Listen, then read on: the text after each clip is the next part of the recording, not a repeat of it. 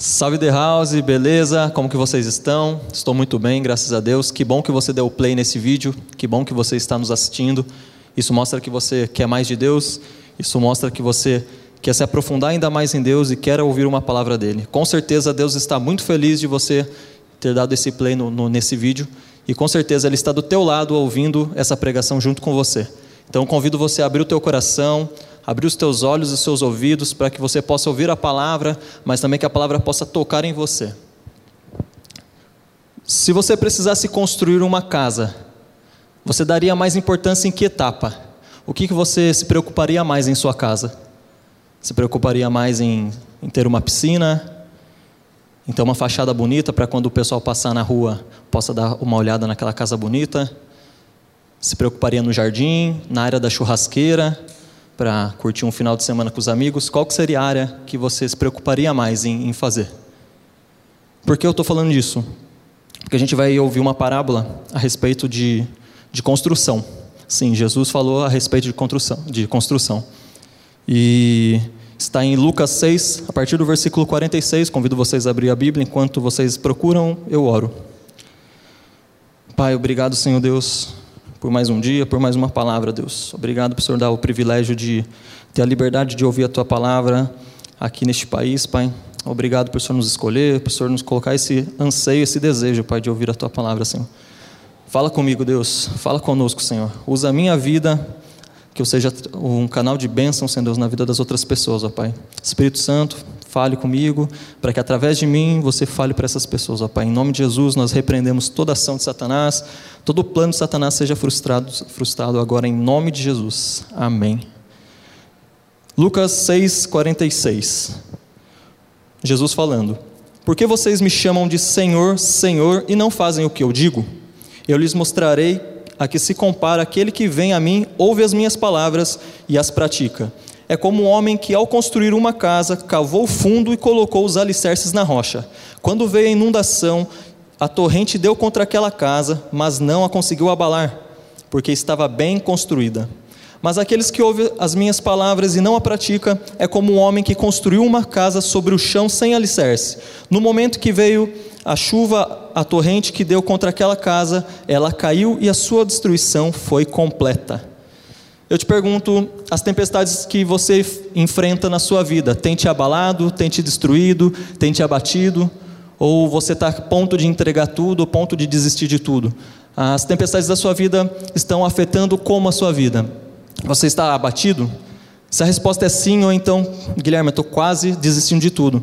Isso significa que a sua fundação, o seu alicerce, não está completamente 100% em Deus. E a respeito disso que nós falaremos, Jesus usou essa parábola para falar a respeito, usando a construção civil, ele vai falar a respeito de algo que está em nosso coração, sobre aquilo que nós fundamentamos em nossa vida, aquilo que é principal para a nossa vida. Então, é a respeito do que está alicerçado no nosso coração que Jesus vai falar. O primeiro ponto é: Jesus é o Senhor da sua vida? Isso é uma pergunta. Jesus pode responder para você: Jesus é o Senhor da sua vida? Porque muitas vezes a gente vai no culto, vai na igreja, a gente sempre fala: Senhor, nosso Jesus, meu Deus, nosso Deus, o meu Senhor. Mas será que realmente Ele é o nosso Senhor? Será que realmente nós fazemos dele o nosso Senhor, o nosso Senhor Jesus? Olha o que o versículo 46 diz: Porque vocês me chamam Senhor, Senhor e não fazem o que eu digo? Se nós temos como Jesus como o nosso Senhor, nós então buscamos sempre a presença dele, buscamos sempre fazer aquilo que ele é, agrada, agrada o coração dele. Mas se nós não estamos fazendo isso, se nós não estamos lutando diariamente para ser a imagem de Jesus, isso significa que nós não estamos fazendo de Jesus o nosso Senhor. Porque alguém só pode falar que faz Jesus o seu Senhor quando ele obedece os seus mandamentos. Olha o que João 14, 21 diz: Quem tem os meus mandamentos e lhes obedece, esse é o que me ama. Se não estamos então diariamente lutando contra o pecado, diariamente lutando contra as nossas vontades carnais, diariamente, se nós não estamos tentando ser um, uma pessoa parecida com Jesus, nós não estamos colocando Jesus como nosso Senhor, nós estamos colocando a nossa vontade, as nossas prioridades como Senhor na nossa vida, e não Jesus. Porque aquele que ama, obedece os mandamentos de Deus, ou pelo menos luta contra o pecado e, mesmo que caia, levanta e continua caminhando, tentando ser uma imagem parecida de Jesus. Esse sim é aquele que vê Jesus como seu Senhor. Jesus usou essa palavra Senhor porque naquele contexto tinham os escravos e tinha o Senhor dos escravos. Então é muito mais fácil para eles entenderem do que nós. Então, Jesus ali conversando, falando com a multidão, porque ele estava no, no, Sermão do Monte, uh, Jesus usa esse exemplo. Por quê? Lá tinha escravos, então era muito mais fácil de entender, porque quando tinha o senhor dos escravos, que seria como o nosso chefe, o nosso proprietário, quando aquele senhor dava ordem para aquele escravo, então o escravo tinha que fazer aquilo. Caso contrário, se não fizesse, ele seria morto ou então seria vendido. Então é muito mais fácil, porque o escravo, ele recebia a ordem de Deus, de, do seu senhor, e ele tinha que obedecer. Então nós precisamos ser assim. Se nós enxergamos o Senhor Jesus como nosso Senhor, nós precisamos ver aquilo que ele, ordena, aquilo que ele gosta, aquilo que agrada o coração dele fazer. Só que Deus, ele não, nós não somos escravos de Deus. Porque o, o nosso, o Senhor, quando ele não gosta mais do escravo, quando o escravo desobedece, ele simplesmente pode matar ou vender aquele escravo. Já o Senhor Jesus, ele morreu por nós então, isso significa que nós não somos escravos dele. Então, o Senhor Jesus veio até a terra, morreu por nós. Que Senhor faria isso pra, por um escravo? Jamais faria isso. Então, nós temos que obedecer, sim, o Senhor Jesus como ele Senhor, como nosso Senhor, porém, nós não somos escravos de Deus. E para, para Jesus ser o nosso Senhor, devemos obedecer, então, o que ele diz, o que ele ordena. Então, se nós realmente vemos o, o Senhor Jesus como nosso Senhor, nós devemos obedecer aquilo que ele manda. Segunda, segunda verdade, para sermos alicerçados em Jesus, devemos cavar fundo. Nessa parábola, Jesus fala sobre dois homens onde construíram duas casas. Se a gente ler, tem esse, essa mesma parábola em Mateus, e a gente dá, uma, dá a entender que um homem construiu a casa na areia e outro homem construiu a casa sobre uma rocha. Quando eu li esse, esse versículo, essa parábola, eu entendi que a minha mente imaginou que era uma casa numa rocha, em cima de um monte, e outra casa perto da, da areia da praia. Mas não é isso. Se nós analisarmos bem o que está dizendo o versículo, diz que um homem cavou fundo até encontrar a rocha. Então, as duas casas estavam construídas no mesmo lugar, só que um teve a dedicação, a preocupação de cavar fundo, trabalhar arduamente para chegar até a rocha e fazer ela de alicerce. Já o outro não se preocupou com isso.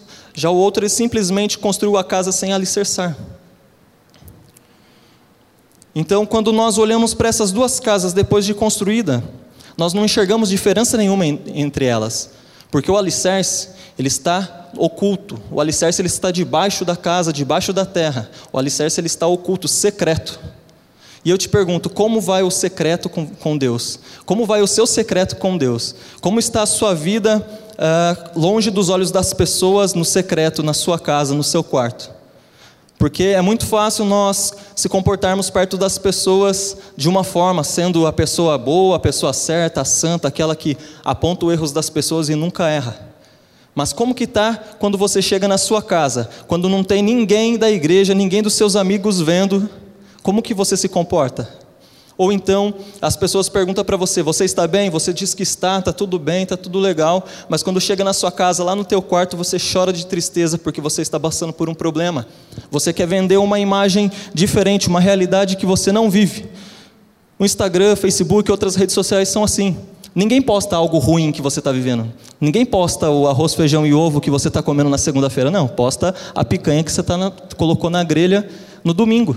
Porque nós queremos vender o que? A imagem boa de nós. Mas a imagem ruim, aquilo que nós fazemos no secreto, ninguém quer falar.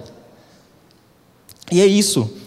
Fundamento, o alicerce, o homem cavou fundo, é aquilo que está escondido no secreto, no íntimo, dentro da terra, é aquilo que está dentro de nós. O que nós estamos fazendo? Será que nós estamos tendo uma vida com Deus? Será que nós temos um devocional, um tempo a sós com Deus?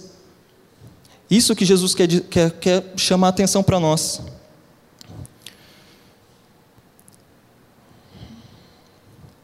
O alicerce ele é algo oculto.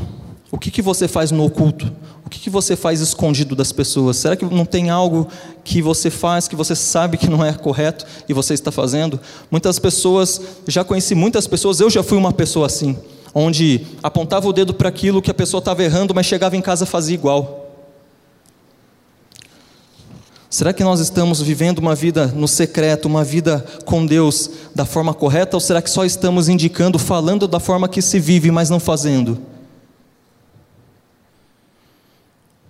A prova de ter uma vida alicerçada em Jesus é no secreto, onde ninguém vê. Olha o que Mateus 6, no versículo 5 diz: Quando vocês orarem, não sejam como os hipócritas. Eles gostam de ficar orando de pé nas sinagogas e nas esquinas, a fim de serem vistos pelos outros. Eu lhes asseguro que eles já receberam a sua plena recompensa. Quando você orar, vá para o seu quarto, feche a porta, ore a seu pai que está no secreto. Então seu pai que vê no secreto recompensará.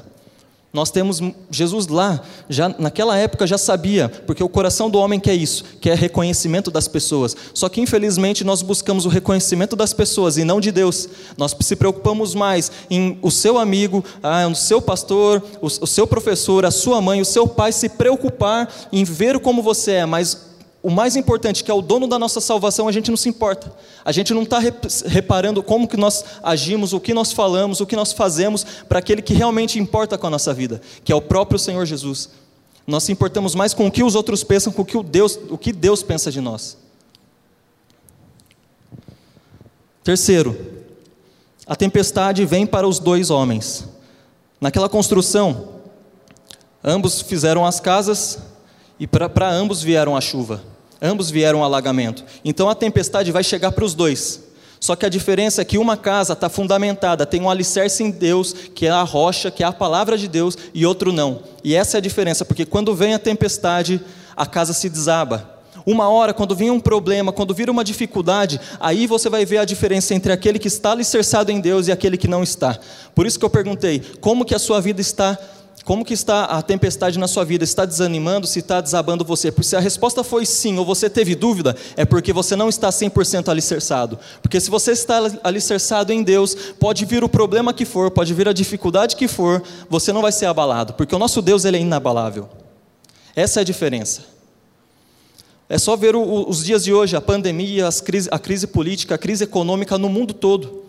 Tudo está sendo abalado, tudo está indo de mal a pior. Uma semana está falando sobre mortes, sobre aqueles que estão morrendo com o problema do corona, do corona. Daqui a pouco é uma notícia que saiu alguém do, do, da, do ministro, saiu aqui, o Moro saiu ali, é gente querendo fazer impeachment do nosso presidente. Não estou falando de, de questão de ideia política, de direita esquerda, não. Mas são muitas notícias. Nós vemos que a economia, a saúde, todo, qualquer outra coisa no mundo é abalável tudo, tudo se abala. É apenas uma mudança para mudar o valor do dólar, para mudar o valor da, do petróleo, enfim. Só que o nosso Deus ele não é abalável, ele é inabalável. Nosso Deus, nós temos que entender que a nossa fé tem que ser inabalável. Nós temos que olhar toda essa crise, tudo que está passando no mundo e entender que o próprio Senhor está olhando para a terra e está tudo sobre o controle dele. Infelizmente, muitas vezes nós colocamos culpas em, culpa em Deus, achando que esses problemas, por que, que Deus não está resolvendo, por que Deus não está interferindo. Isso não tem nada a ver com Deus, é culpa nossa. Porque nós não temos, infelizmente, muitas pessoas não têm uma fé alicerçada em Deus, e aí fazem o mal, e fazem com que pessoas boas sofram por isso.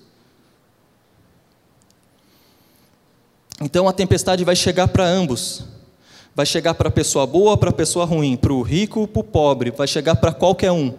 A diferença é como estamos alicerçados. Será que estamos alicerçados em coisas tangíveis, coisas imensuráveis? Será que nós estamos alicerçados em pessoas, em relacionamentos, ou estamos alicerçados no próprio Deus que nunca nos abandona? Infelizmente é comum ver jovens hoje, após terminar um relacionamento, após ter, uma briga com um amigo, ou perder, perder o emprego, perder o rumo, não saber mais o que fazer, entrar em depressão, ter crises. Por quê? Porque infelizmente nós, muitos deles não estão alicerçados em Deus. Porque o próprio Deus, ele é um Deus poderoso e Deus do impossível. Então ele não vai te deixar, quando nós estamos na presença dele, jamais nós vamos ser abalados.